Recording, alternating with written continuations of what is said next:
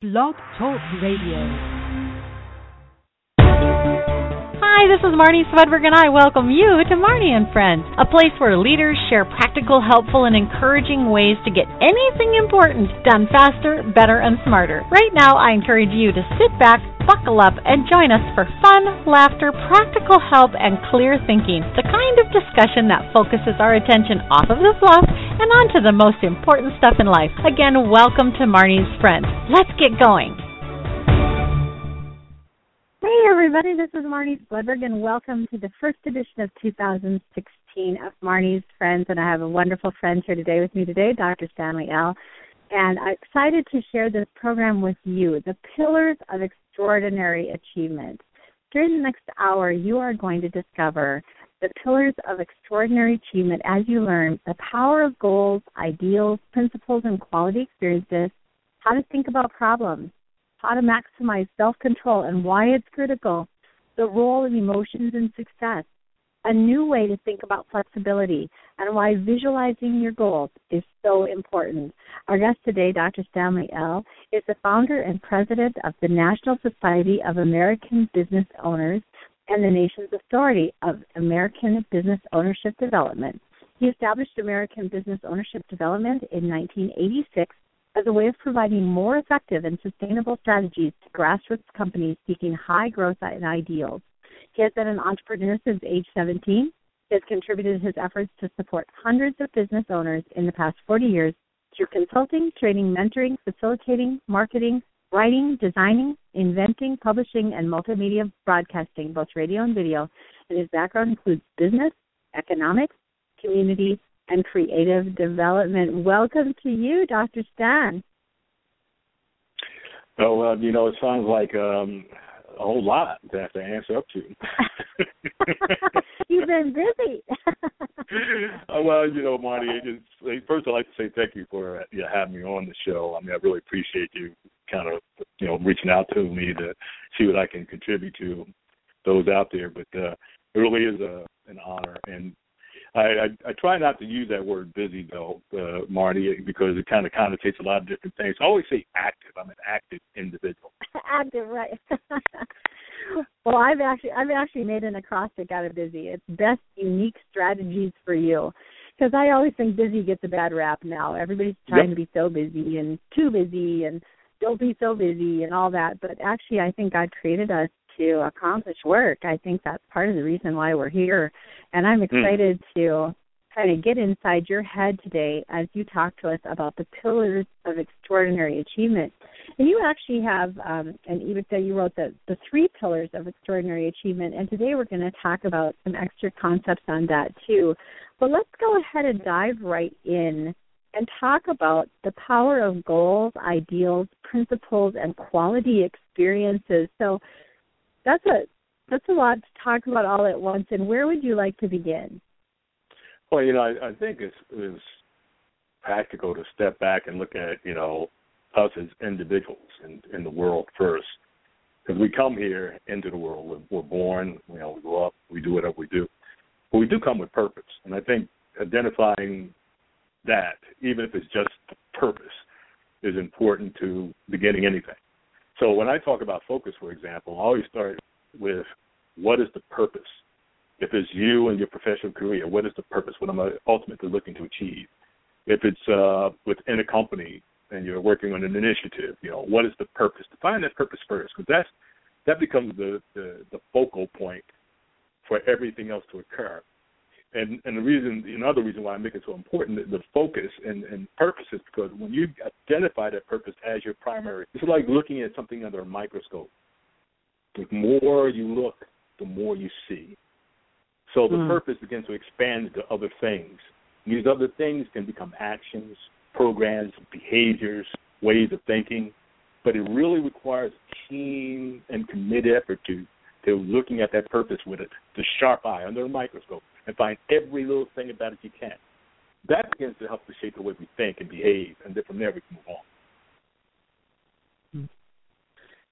I just agree so much that that the goal the goals cannot be achieved unless the purpose has the driving power to take you there. Um, so when a person finds themselves having dreams and ideals and all these things, but never making progress, is the right place to look back at the purpose? Well, absolutely. I, I would guarantee that the majority of people that have goals have never stepped back and looked at themselves and said, you know, what am I ultimately trying to achieve or be in life? Uh, to these days, I'm talking to a lot of young people, and you know, the old adage or the old question is, "What do you want to be when you grow up?" has now right. turned to what what kind of person do you want to be when you grow up? Mm. Because you know, the history has shown, at least for our younger generation, has shown that you could go out and say, "I want to be a doctor, lawyer, or whatever it is, career-wise," and totally ignore the other things that are important to your success and happiness in life. Matter of fact, you can achieve tremendous amounts of success in whatever profession or career you want to be in and be the same miserable person you were when you started out. So mm-hmm. the, we rephrase things to say to ask the question, what kind of person do I ultimately want to be? And then define purpose behind that because now you're affecting your lifestyle, your quality of life in terms of how you think, feel, and approach things. So in five years, I'm closer to that that idealistic person that I want to be. In 20 years, I'm even closer to that person. Now I don't have to be concerned about the people around me because my example and influence is based on me improving myself and this mm-hmm. pursuit of this thing that I am. Yeah, love it, love it. That we we're traveling right now. This uh, we're coming to you today remote, and um, we were at church at Bridgepoint Church in St. Petersburg on Sunday, and the pastor was talking about, you know, his his his main point was try to be the person your dog thinks you already are.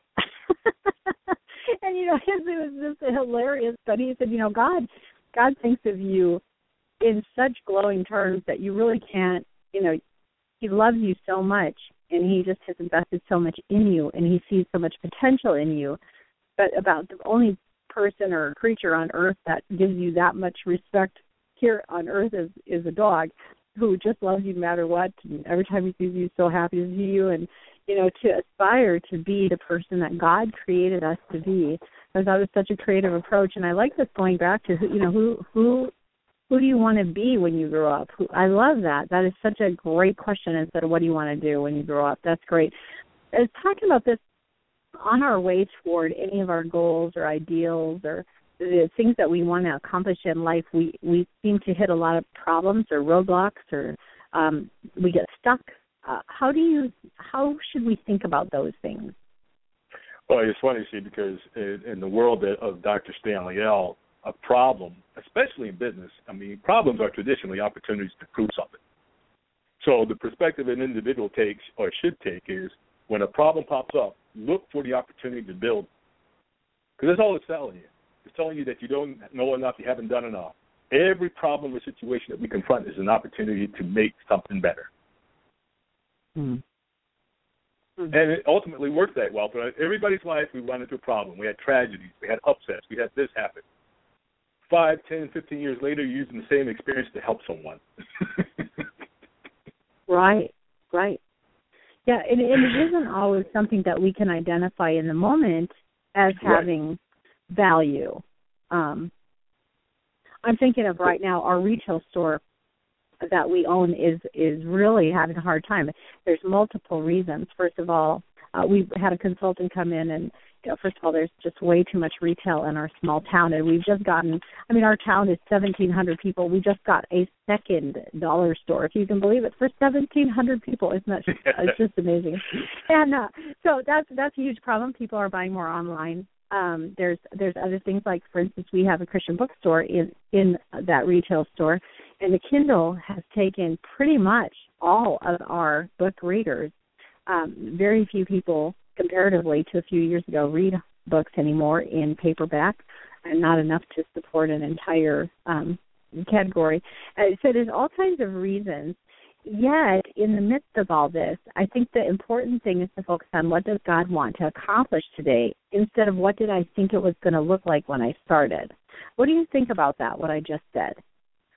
Well in, in, in some of the models that i use for business owners in general uh, let me just step back one, one, one more point though so i can get in this correctly and you can understand put it in perspective i look at, at god i look at god's law and I look at the first great command that went forth. Now, most people will probably are going, "Oh, you're talking about the Ten Commandments?" Oh no, you're talking about the uh, great commandment the Lord Jesus has given when they ask him what's the great command. No, I'm talking about the very first great command: "Let there be light."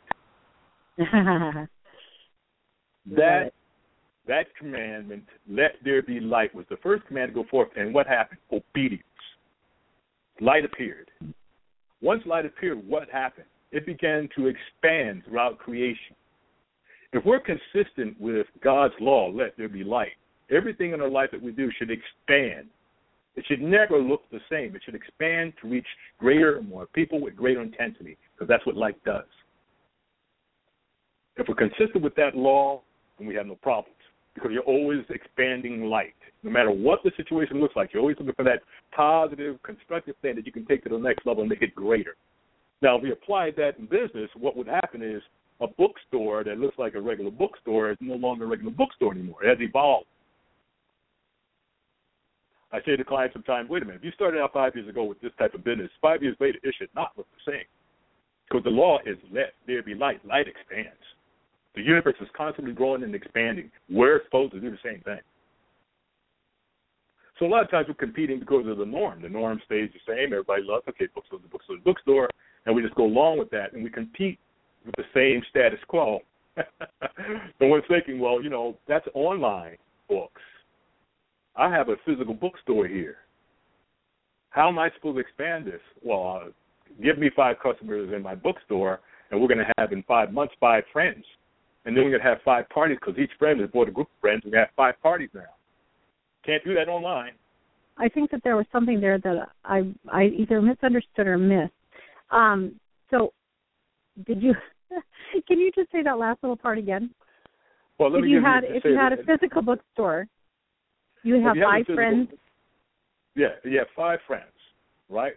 And I'm comparing the, the physical bookstore to Amazon. Let's say you have Okay. five you have five customers that come into your store, Okay. and Amazon has Amazon they're selling books. Well, in five months, your five customers should be five friends. And then Okay. five months later, they got five more friends they brought in, and now we've all come five associates. At some point, if a business is working according to God's law, expanding what you have, working it, make it greater, five friends goes to five friends to become five loyal people that are now investing and keeping your business going because we have all a common interest here. We're building businesses based on relationships these days. If a company starts Right. off in one in one mode successfully and expects to continue in that mode without expanding and deeper, reaching deeper and deeper into their development process to make it greater, of more value, cover more ground, present more benefits, to make it an anchor to where people are talking about you where you don't have to spend any more money on advertising, we wouldn't have these issues. See, that's that's law. That's God's law. Expand. You give them something. Use what you have. Make it greater. You made it greater. Make it greater. You made it greater. Make it greater. And before you know it, you're you're viral. Hmm. So great. Well, this is Marnie Swedberg. We're visiting today with Dr. Stanley El. of the National Society of American Business Owners, NASBO.wordpress.com. We're going to come back and talk about how to maximize self control and why it's critical. We'll be right back. WomenSpeakers.com is the largest online directory of Christian women speakers in the world, featuring over 1,700 women speakers from every experience level, denomination, and fee range, some near you. Visit WomenSpeakers.com to find the perfect speaker for your next event or to get training to be a speaker, author, or media personality. All training and connections occur online anytime you have time. Find a speaker, add a speaker, or become a speaker at www.womenspeakers.com.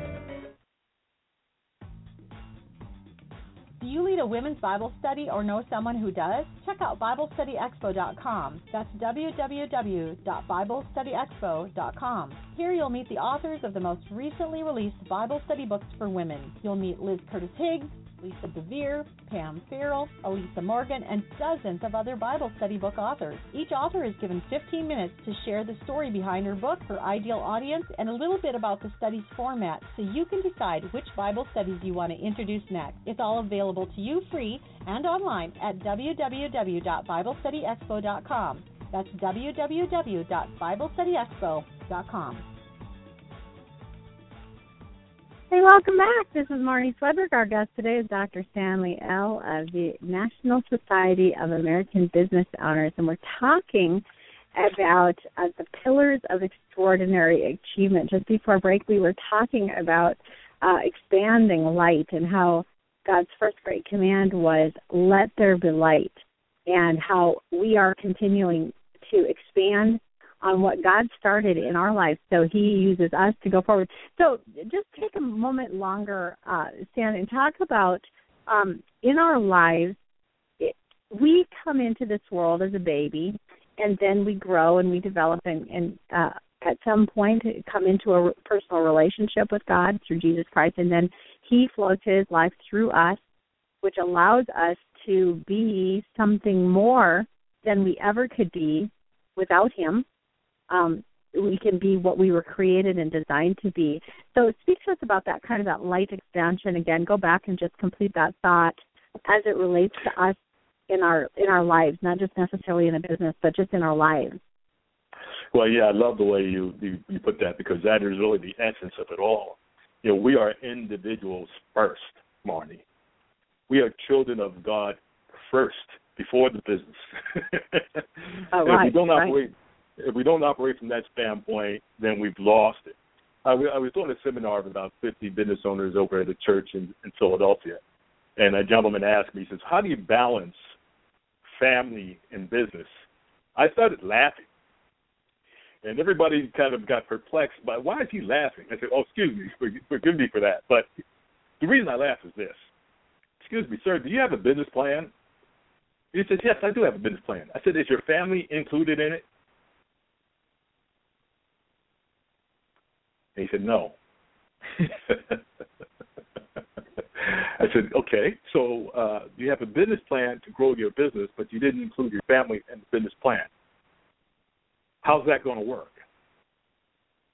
We put the business before the family. No. You do the family plan and make the business and then adjunct of that, an extension of it. Because now you know who you are. Now you know what your gifts, talents, and abilities are you know now how to contribute to your family without taking away from anybody. You're expanding what God had already given you. if we expect to expand things without taking what God has given us first and, and building upon it, then we've violated God's law. And every example that beloved Jesus gave us, he built upon what already existed. He took the water, made wine. And he continued to gain and demonstrate greater power because he took what he had and made it greater and we're yeah. supposed to do the same thing. Yeah, absolutely, absolutely. I love that. Love that, and I think that I, I had the I had the privilege of being an at-home mom when my kids were little, and we homeschooled, and so I never got paid a penny from anybody to homeschool my children and to raise my kids. Um, my husband would go to work, and he would bring home the money, and we would use that um, to run our household and, and pay everything but I didn't ever associate raising children with an hourly wage or any kind of monetary value. So for me, it's very easy to put everything into the same bucket. Everything in my life is in one big God bucket. This is all God's time. It's all God's money. It's all God's projects. It's all in the same bucket. But I think for a lot of people that isn't so easy to do um, because uh, they their business is their financial income. Uh, they they tend to um, really distinguish between family and work and ministry and those kind of things with very clear lines in their minds. Is there anything that they can do to help to um, to realize that all of it's important to God, not just ministry or not just family or not just business? Absolutely. Again, you know, I, I'm going to try to keep this real simple. Uh, we are individuals first. Now, it requires me, when I go to work as a professional, to take on the consciousness of a professional. Know, I'm a businessman now. If I'm in the office and the daughter, baby daughter, wants to talk to daddy, I have to shift my consciousness on the instant to become a dad. I know how to do that very easily we have to have the same level of awareness and consciousness for life in general. because I'm in a, a, a professional situation does not make me less of a person. This is where people go wrong because they put business first, and then the ethics, morals, and principles, all those things that they use at home, go to the wayside. That creates a lot of issues for us. Business is, you know, God created this divine plan. It's this perfect plan. Yes, you do have to work. Yes, you have the family is separate, but you don't sacrifice the values and principles of one for the other. Complement each other so that one experience builds on. I learned organization, structure, discipline, timeliness at work. I learned values, love, giving, kindness. And I can take those principles from family and combine them to work. Imagine what the world would look like if we got that. Yeah. Yeah, it would it would definitely be a different place. I think about um when I talk to people uh, because I I manage our businesses from a home office and so um somebody from the restaurant will call and they they always say the same kind of thing to me. Um, do you want to put on your restaurant hat or do you want to put on your retail store hat? Or do you want to put on your speakers hat or whatever it is? um, and people just know that whatever I'm thinking about right then, I'm going to shift gears now, like you said, change consciousness and be for them who they need right then in that moment. And that's something that we can do for people. In fact, it kind of segues into the next thing we are going to talk about today with using self-control and why it's critical. You know, um, we can com- compartmentalize our lives to such a point where we don't allow, um, let's say, children to connect with us at work or different things like that there are ways to uh, make these things work together. There are some times when it just simply can't. I think about a line worker in a factory. You're not going to be able to take, you know, simple calls from your children while you're doing that job. Uh, there are different there are different things that come up, but a lot of these things require us to employ some self control, and all of life really depends on this on our ability to do this it, it is it is such a pivotal thing. We don't talk about it a whole lot as it relates to business, but it's very mm-hmm. important. Mm-hmm. Where have you seen self control kind of take something off the track, um, or a lack of self control take something off the track, and how can we avoid doing that? Well, you know, you, you see it a lot in business, uh, especially with business owners who don't really understand the power they have uh, and I'm sure you've been there before, you know people that have been there, where the business owner or the manager walks through the office and everybody just goes into a state of fright. you know, right. they're not the the happy selves anymore because you know the business owner is, or the manager is such has such personality that he just or she puts fright in everybody. Well, client that actually was that kind of person and didn't know it. So I went to him and I said, you know that when you walk through the store, um, everybody goes into a state of fright. He says, well, why did you do that, Stanley? He says, because of the way you behave.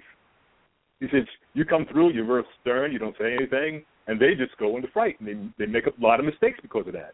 I said, and I said, here's the test: Are your employees coming to you with ideas to improve business?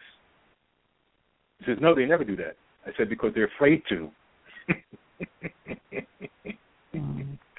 so he had to take a close examination of himself, and he did, because he's a real nice guy. And he wanted them to now know that he's a nice guy, and he changed it, and it totally upgraded the entire operation in terms of service, personality, morale, everything. Now, to break it down even more than that is, we see, we're taught from the time we, you know, can learn anything that knowledge is power for the most part. Knowledge is powerful, but it is not the power. Our emotions are our powerhouse. They're 75% more powerful than thought. My example that I use with people is you have two individuals of, of the same IQ. One is a genius, the other one's in an insane asylum. What's the difference? Mm-hmm. One can control the emotions, and the other one can't.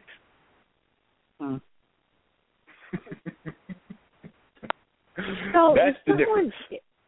If someone is listening and they're like, you know, I just don't know. I don't know, like, if I have self control or if I can control my. I don't know how to tell that. I mean, is, should it just be so clear, or is there is there a way that you can know that something's amiss? Oh yeah, absolutely. Um, ask myself, am I feeling good about this? Because typically, people feel good about something, they're okay and everything around them is okay. It's when that thing happens that causes them a little bit of resentment or resistance or not really getting the way in something, and they start to turn. And we start to turn on that path, you slide very heavily and very fast. Back in the old days when you watched television, they would show the cartoon that got angry and they would they would blow up their heads and they turn red and blow off steam. right, and the other, right, right. The, the other side of it was they count to ten, one, two, so that you didn't get to that point of blowing steam, because nothing good happens when you lack self control. When you let when you lose yourself, your emotions become discordant. Everything in your in your body, biologically speaking, emotionally and mentally goes south. No good ideas, no ways to solve problems. You literally shut down. And if anybody's in the proximity of where you are, they get affected by it. So I say to people, you're being totally irresponsible when you allow yourself to get to that point because you are affecting everyone. Responsible person being conscious now that, you know, we're all children of God. We have a responsibility to life to expand life. The good in life to expand, not the other. So if we get in that situation, we find ourselves slipping into the darkness of anger, irritation, resentment. You have to look at, okay, how is this going to affect me? One, that's first. It's not good. People have health issues because of those things. Then it's going to affect the people around you. So now you're affecting their health, their mental capacity, their emotional state. That's total irresponsibility. Hmm. It's interesting. I don't know if I've, you know, heard phrased quite like that. But I think that it even can be it can even be um if you don't say it. Even if you're just not dealing with your emotions and you're staying in a angry stewing stage, um that those those vibrations are hitting the people all around you. It's not like you're not you really do have to deal with it, don't you? Yes, and, and it's funny because uh, I use another little metaphor. I talk about the business owner who's in a bad mood because business owners tend to think they're the only ones, you know, we're by ourselves. So they'll stay in that slump, that bunk they used to say. They'll dig this ditch and they'll be down there in this hole. And they'll keep digging and digging. What eventually happens is they realize nobody's going to help them get out. Pick themselves up and get out the ditch, and they're okay. Well, my thing would be to them is to say, if you know you're going to come out of it sooner or later, why bother to go there?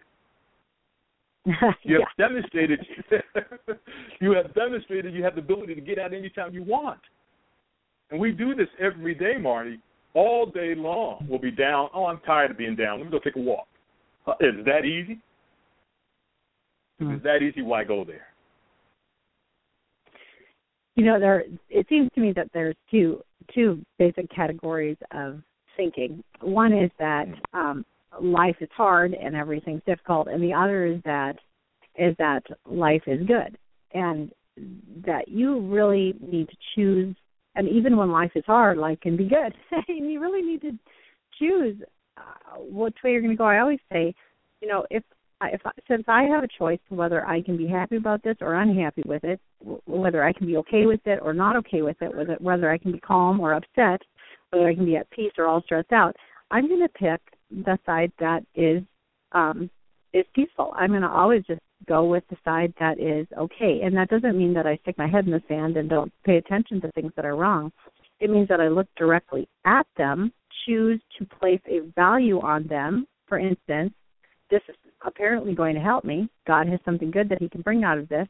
I'm not sure what it is, but right now I know what to do. I know to praise God and to be thankful in the moment and to watch for what He's going to do.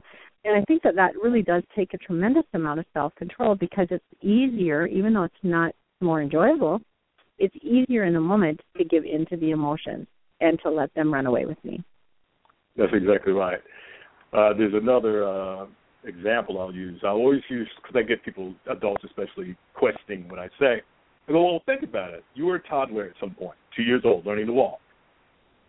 You were determined to walk to the point where you could bang your head, break a bone, whatever it is, and you were going to walk no matter what anybody else said around you, whether they cried, moaned, rushed you to the hospital. You're going to walk. you did not sit down and, and put your chin on your hand and go, "Woe with me, I'm going to go walk." No, everything was about focus on walking regardless of what happened to you mentally, physically, or emotionally. We did not nurture that ability and become the adult that had mastered it at the level that we had at two years old, but we have that ability. where do we lose it? Like, you know, it's funny to think about that.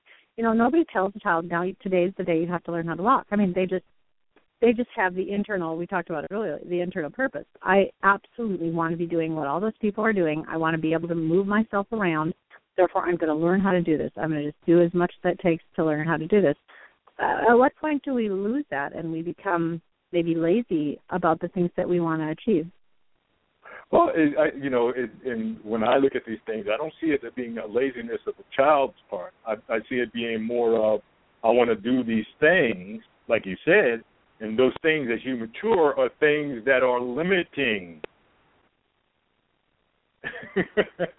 We're mirroring mm. the adults more and more. So, you know, dad goes mm. to work and he comes home, he puts his feet up because he's beat. You know, uh, you know, when I was young, I could play all day long up 12 hours and come home, be hungry, and eat and play some more. But now that I know better from watching Dad, I'm supposed to kick my feet up, and I'm beat now. we learn limitations instead of the limitless, and it's by example. You know, this is such a good word, and um, I think that I think that that is I don't know, I guess I've never thought of it exactly that way, where the things limit us, we will not expend self control to go toward those things, whereas the things that expand the light of God, we will, when we realize what it is doing, we actually will do amazing things to go there. That's so true. I, I can't think of, I mean, I can think of all kinds of scenarios in my head where that's true, where people have been willing to do amazing things in expansion, whereas I can't think of very many people who've done amazing things in order to limit their lives. but we don't think about it really. I guess not thinking through why why am I doing this? Why am I going this direction to the point where we can actually make progress? It, there's a lot when it comes to self control, and what I mean by that is allowing emotions, like you said earlier, to take charge. So the thinking part now is dictated by that. So in order to be a part of the feel belong, feel like I belong to something, I conform. I give up my value system because I want to feel like I'm a part of something. The job, the group, you know, this membership over here, these sets of friends. And we've sacrificed that uniqueness that God has given us in the beginning to be a part of something else. We have violated those laws. Thou shalt have no other gods before me. We have violated that the second commandment. No, no, you know, uh, uh, images. You know, uh, you know, you can't be worshiping just things in the world. No, we have violated all these laws because of wanting to feel like we're a part. And when we want to feel a part of something out here, we're sabotaging our connection with God to feel God. Interesting. That is so that's so interesting and i think i think there's just so much truth in that and it makes a lot of sense to me. Thinking about some of my own maybe um desires and goals that i haven't been able to make good progress on. And i think the bottom line comes back down to the purpose but more more specifically in this moment for me the the i need to i need to see it from god's perspective of how it expands me instead of how it limits me or how it mm-hmm. me um mm. making you know i i just think it's so good. And uh, we're going to talk a little bit more about this when we come back and also about the role of emotions in success. We're going to take a little break and come right back with dr Stanley El. Christian women's event at womensevents.info you can find events to attend. Learn how to plan amazing events for your group or publicize your own upcoming christian women's events it's all available to you at womensevents.info just click your state to find all the major women's events coming to your area, or type in the month and year you'd like to attend an event to see all your options nationwide. It's that easy. If you want to promote an event, just click Add Event. Event publicity is available on a per event basis or free to members. Finally, if you want to learn how to host awesome events, retreats, and well attended conferences, click Event Planner Training. Once again, it's available a la carte or included in the membership. It's all online and here for you 24 7 anytime you have time at womensevents.info. That's www.womensevents.info.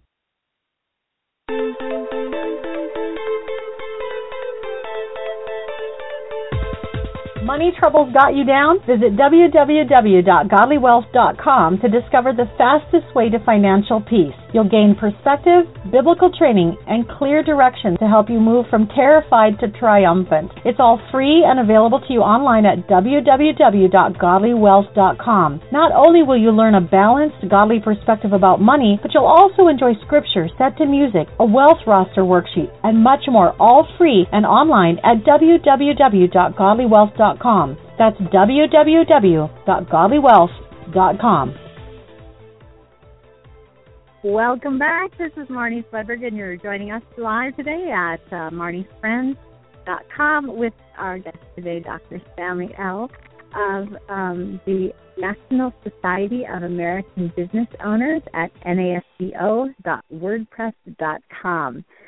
Dr. El, before the break, we were talking about um, about self control and about Mhm. how it affects our ability to actually go for our goals and for our um, for the things that God has put in our heart to do and to dream and to uh, ac- achieve in this life. And you also sometimes talk about the role of emotions in success. And we were talking about that a little bit. Maybe let's go that direction for a couple minutes and talk about um, emotions because emotions. I, you know what? I always felt bad about having a negative emotion, about feeling anger or um, feeling disgust or uh, just having any kind of emotion that wasn't a happy, cheerful emotion, I would have this sense of guilt about it. And then someone taught me that emotions are, that emotions simply come. They aren't something that I need to necessarily worry about having an emotion. An emotion is simply a response, just like uh, a a sensation of cold or a sensation of hot. An emotion just happens. But then what we do with the emotion is what really matters. So maybe how if you would address emotions, how what you've learned about that, the role of emotions in success, and what we can do to uh, try to apply some self control to ours. Well, yeah. Well, let me ask a question because we have you have free will. We have free will to choose what we want. Hopefully, we'll choose the things that benefit us the most. So, if I were to say to you, Marnie, look at your feelings as though they were a faculty, a tool, just like your brain. Which would be more beneficial? To believe that my feelings just happen, or that I can control them like a tool, just like my brain? Well, I would say it'd be more beneficial if I could control them before I experience them.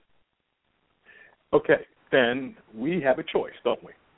The choice is to look at our our thoughts like our mind, look at our feeling, well, look at our thoughts like and feelings the same. See them as faculties, as tools.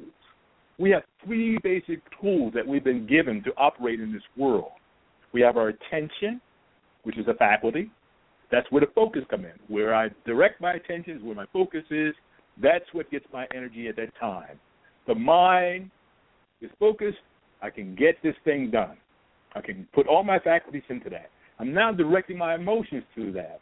Because my emotions are a tool, I know that my emotions are skewed because I'm feeling bad, I'm not getting the highest quality of product now. So I have to change my feeling to a positive, constructive feeling so I can get the best quality out of this energy where I'm focusing my energy right now. It has to be looked at as a faculty. That is a faculty. Not only is it a faculty, but it qualifies your energy. We're bundles of tremendous energy, these, these forms that we're walking around in. And that energy goes forth. You know, some people call, they look at this thing called the aura. And they, they talk about auras. They talk about vibration. Well, what determines the quality of an aura or vibration is the quality of feelings. If your feelings are discordant or destructive, the vibe is destructive. God gave us free will to change that. And we do when we've had enough. it's just that we we tend to want to drag ourselves through the mud before we get to that point of making the change. Now, if we look at it as faculties, as I said, you know, had said, if you're looking at this, then we're now we're looking at mastering these things. You know, there are people that actually cannot go to bed without having the TV on. Are they allowing their emotions to rest? Yeah. Hmm. The law from God says, Be still and know that I am God. Hold your peace, For I have weapons ye know not of. We need to practice being still so we can feel what God feels like. We need to practice holding our peace so we can see the magic that God uses, the miracle powers that He has. You know, a miracle is really uh, normal in God's world. Take away the human creation, our our stuff, everything's a miracle. Miracles are God's way of life, uninterfered with by human creation.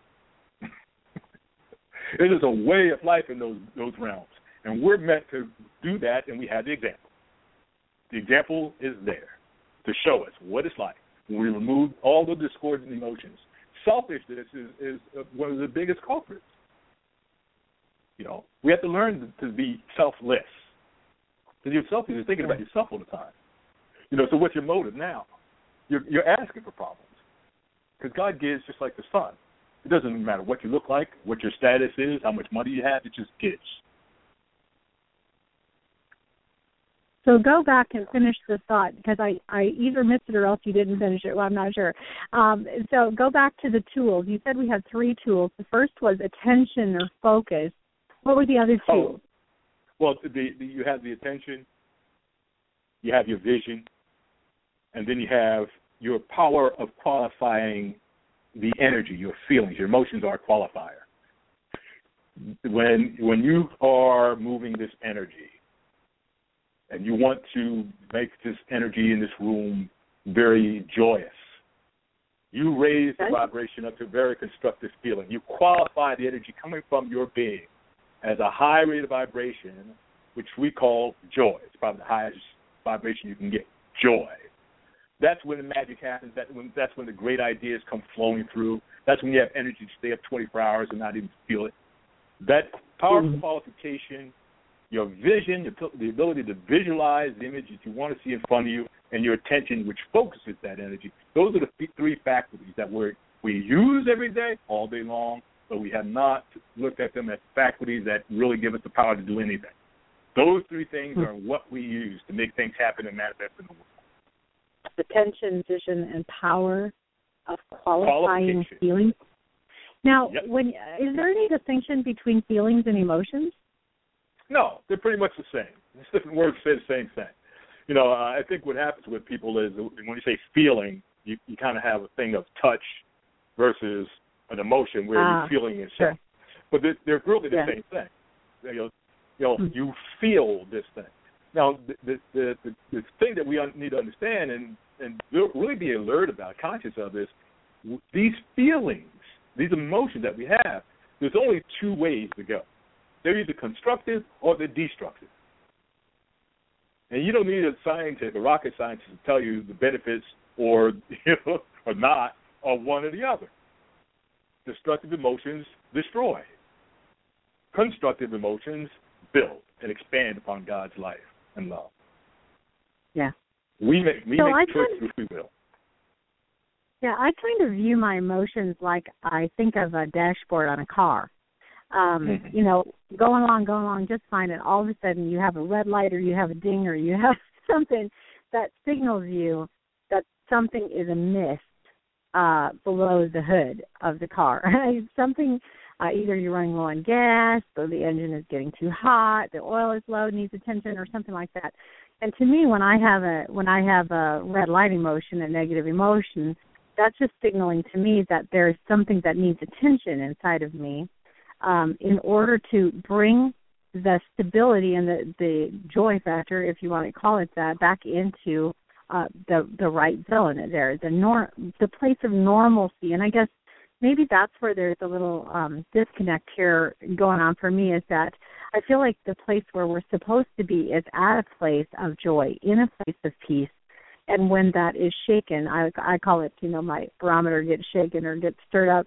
Um, then I know that I need to just get back with Jesus again and get some work done in that area of my life, whatever it is that's stirring that up.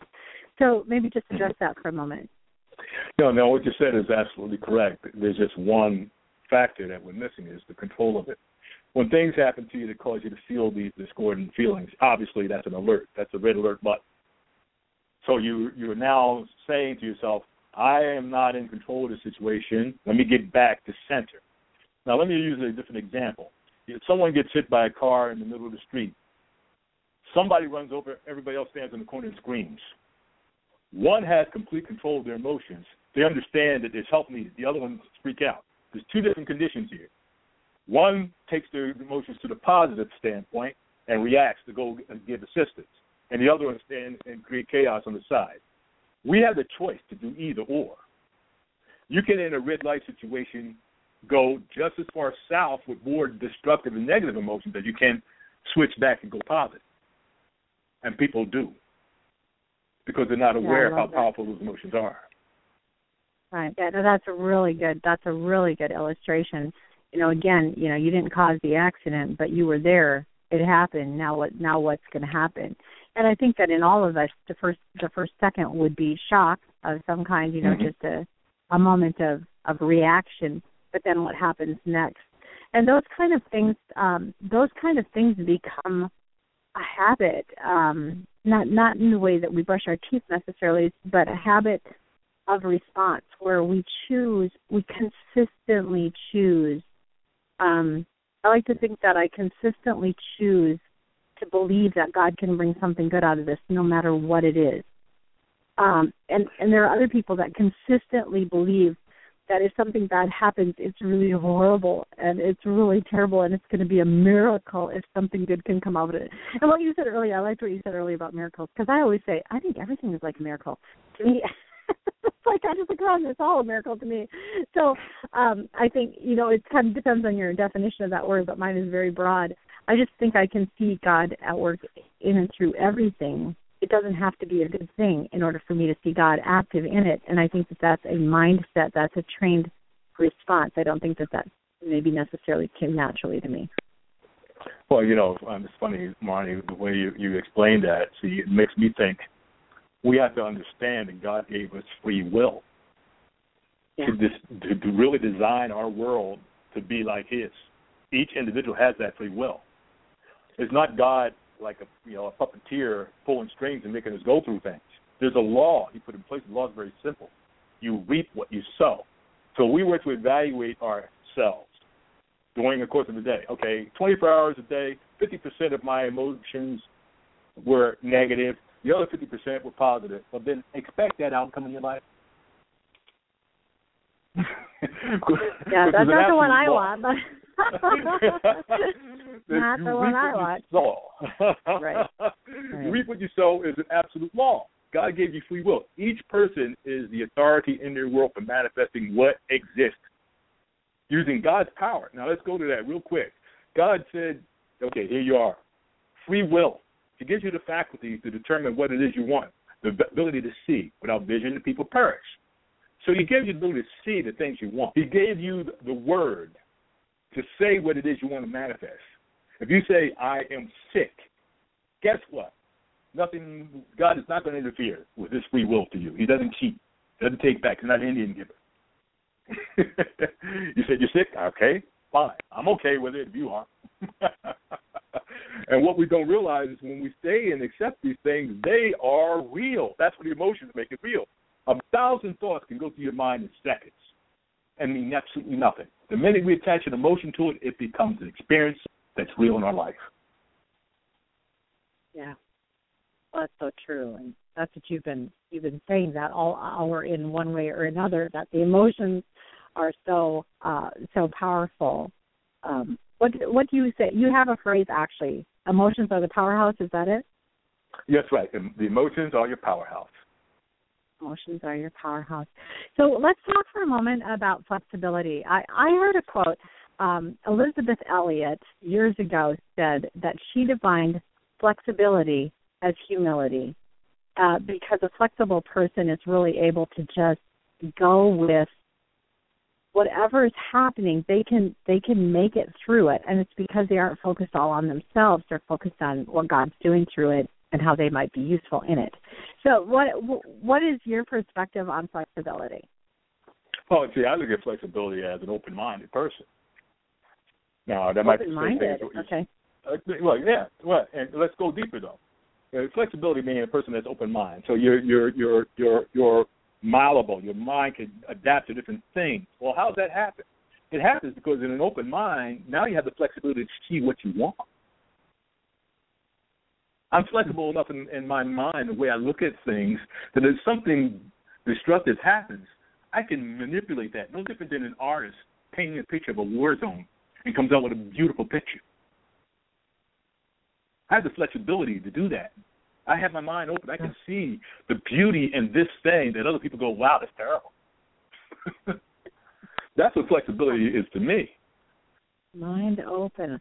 That's really interesting. I've never really thought about it in that way at all. I like that. I like the idea of the open mind that allows us to see what could be there instead of just what other people are seeing in the moment. It's the same difference of the person on the corner that just witnessed the accident. One screaming, one helping. You know Right. what what is there this ability to see what could be, and that Right. you and you define that as flexibility. I love that. That's cool.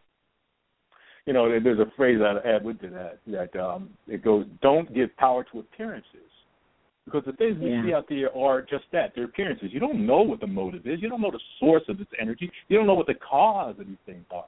So you, as an individual in your own world, you can dictate what it benefit if it benefits you or not. You make that choice. Forget what other people are doing with it. You make the choice and decision from your free will. I want this situation, every situation, to be a benefit to me. So I'm going to look at it that way. I'm going to find the God in this thing. Beloved Jesus says, "See no man after the flesh." Why? So that he can you can look at for the God in that person, regardless of the appearance.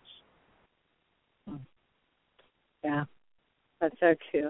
I I was thinking um about just situations where there doesn't seem to be anything good that could possibly come out of it, and there's a willingness to have an open mind and to say, you know, God, because you said that you could bring good out of everything, I trust you to do so. And it's incredible, really, to watch. It's incredible. I had a terrible situation happen to me just um, a couple months ago.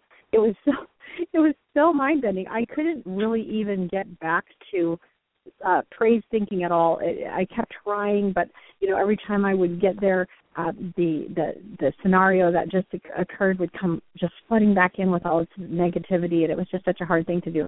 And I was, I at one point, I remember asking God, uh, just in a moment of spiritual lucidity, I said, I said, is there anything possibly that could come good out of this? I can't even fathom one thing.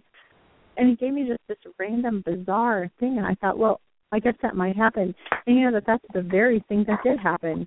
It was just this crazy thing that I could have never imagined could be good, but that's exactly what happened. And I think so many times it just takes really a leap of faith to just say, I'm not going to even know what it is. I'm not going to need to know. I'm just going to trust that God's got me and that God's got something good here for me, no matter how this looks. Absolutely, because God is good as an absolute. God is good as an absolute, so absolutely sounds good. You know, Okay, 'cause people will say- Oh, go ahead. People say things Go to ahead. me, you know, uh, and we talk relating to God, and I say God is good. That's an absolute. It's not a if or maybe or sometimes. Right. You know, it's an absolute. And then I use, uh, I'll break down the word good. You know, God is good Mhm. as an absolute. He gave us the extra O to be obedient, which means to express only good in thought, feeling, word, and deed. So that's your definition of obedience to express only good in thought, word, and deed. Absolutely. Hmm. Beautiful. Why would it be anything else? Why would it God- be anything else? That's right. hey, Marnie, God is good. That means everything else is what? Yeah. I always say I always say that. I think I think if we're gonna, you know, and this is a whole other conversation, but I always think, you know, if you just think about hell as the the place where God is not, where there's no Right. remnant of God, then all of a sudden you understand the difference between good and evil. You know, Yeah. God is everything good. Everything evil is everything not God. You know, so Yes. it makes it pretty simple. I John Eldredge in his book um, Sacred Romance, he said that he felt like the biggest lie that Satan um, tells to people is that God is not as good as he says he is, and I, I think I agree with that. That's a huge lie. You know, and, and I, huge. but I also think that I, I think we need to be practical also because again, each individual has their own free will. But you know, my choice at 19 year, year, years old was to buy into God, line, hook, and sink, and it was a business decision on my part. It was like I'm going to make the best decision. I want to make the best decision for me. To right, believe that's in Superman. that's the best translation. Yeah. I love it. I'd rather I'd rather choose a supreme being that has no limitations and make it as big and as you know as I possibly can, and believe and accept that than Superman because Superman couldn't handle kryptonite. I love that. I love that. Hey, did we just have a couple minutes left here? Why is visualizing your goals so important? Oh, as, as the scripture says, without vision the people perish. When when I talked about the, the energy that comes from your body, all right, uh, it goes out. You apply it to everything. When you cook, you apply the energy, you get food. If you're feeling bad that day, the food might not be as nice. You know, might not be as good. You're feeling great that day, put a lot of love into it, it's going to be a fantastic meal. Everything that manifests in our world, each individual is manifesting these things in their world. They have to hold a picture, got to focus their attention to generate the energy that they qualify with their emotions in order to manifest everything in their worlds. So if you don't see a clear picture, you know, if you you know, it's kind of like the water that's ripply, you can't see a clear image, you're not going to be able to reproduce it. but that picture is crystal clear, you'll manifest it. But be mindful of the pictures that you allow to manifest in your mind. There's a lot of stuff going on from media, society out there. Sometimes we're accepting pictures that we don't want in our world, and they show up because we're not getting rid of them. We're not getting them out of our world. We allow them to embed in our world, and that becomes a habit that we don't know where it came from. So good. And I just I know some people have talked to me over the years about how they feel like this goal setting thing or this vision thing is is uh, not of God. And I'm like, well, he talked about it first. It's been kind of skewed by other people, but it was God's Mm. idea. so I think we have to get it straight and know that that was God's idea first. And it's God-given goals. That's what we're supposed to go for, not not big dreams about random things that people want or maybe lust after. It's really what did God create you to do? What did God create you to be? That's what He wants you to focus on. You know, focus your energy on becoming, on doing, and giving back to Him as a gift as He flows it through you. Yeah, I, I just love, I just love the pursuit of God-given goals because I, I believe that it brings us so much joy in this life. Absolutely, it does. Absolutely. Mm. You know, it's it's uh for me. There's a lot of basics that we've forgotten, or world, whatever you want to call it, and you know, we need to get back to that. And I know this is probably a whole nother show, but you know, just talking about life earlier, you know, people define life the way it's not. Life is not experiences. Life is the energy and intelligence you use to do what you do and be in this world. I, And I where does it come I, from? I, that's from God, right? It comes from God. So Real God's life, energy and life. intelligence. you know, Yeah. He gave you His energy and intelligence to do in- things in this world. What are you supposed to do with it? He's perfect. Are you supposed to make it less than perfect? I always like to, I always like to remind no, I like to remind people to be before you do. Not go about doing all the time, but wonder, sit with Jesus and find out who you are first and who you are in Him. Dr. Stan, this hour has just flown by. Thank you so much for joining me. Oh, thank you, Marnie.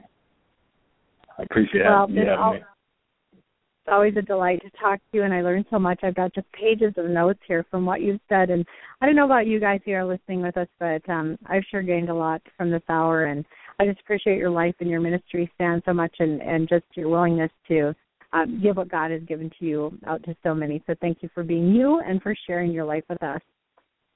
Uh, God bless you. I'm so grateful. Thank you. Okay, and you guys, you can go check out more about Dr. Stanley L. and the National Society of American Business Owners over at nsabo.wordpress.com. Again, that's the acronym for the National Society of American Business Owners, NAS or nsabo.wordpress.com. Thanks for joining us. We'll see you next time on Marnie's Friends. Bye bye.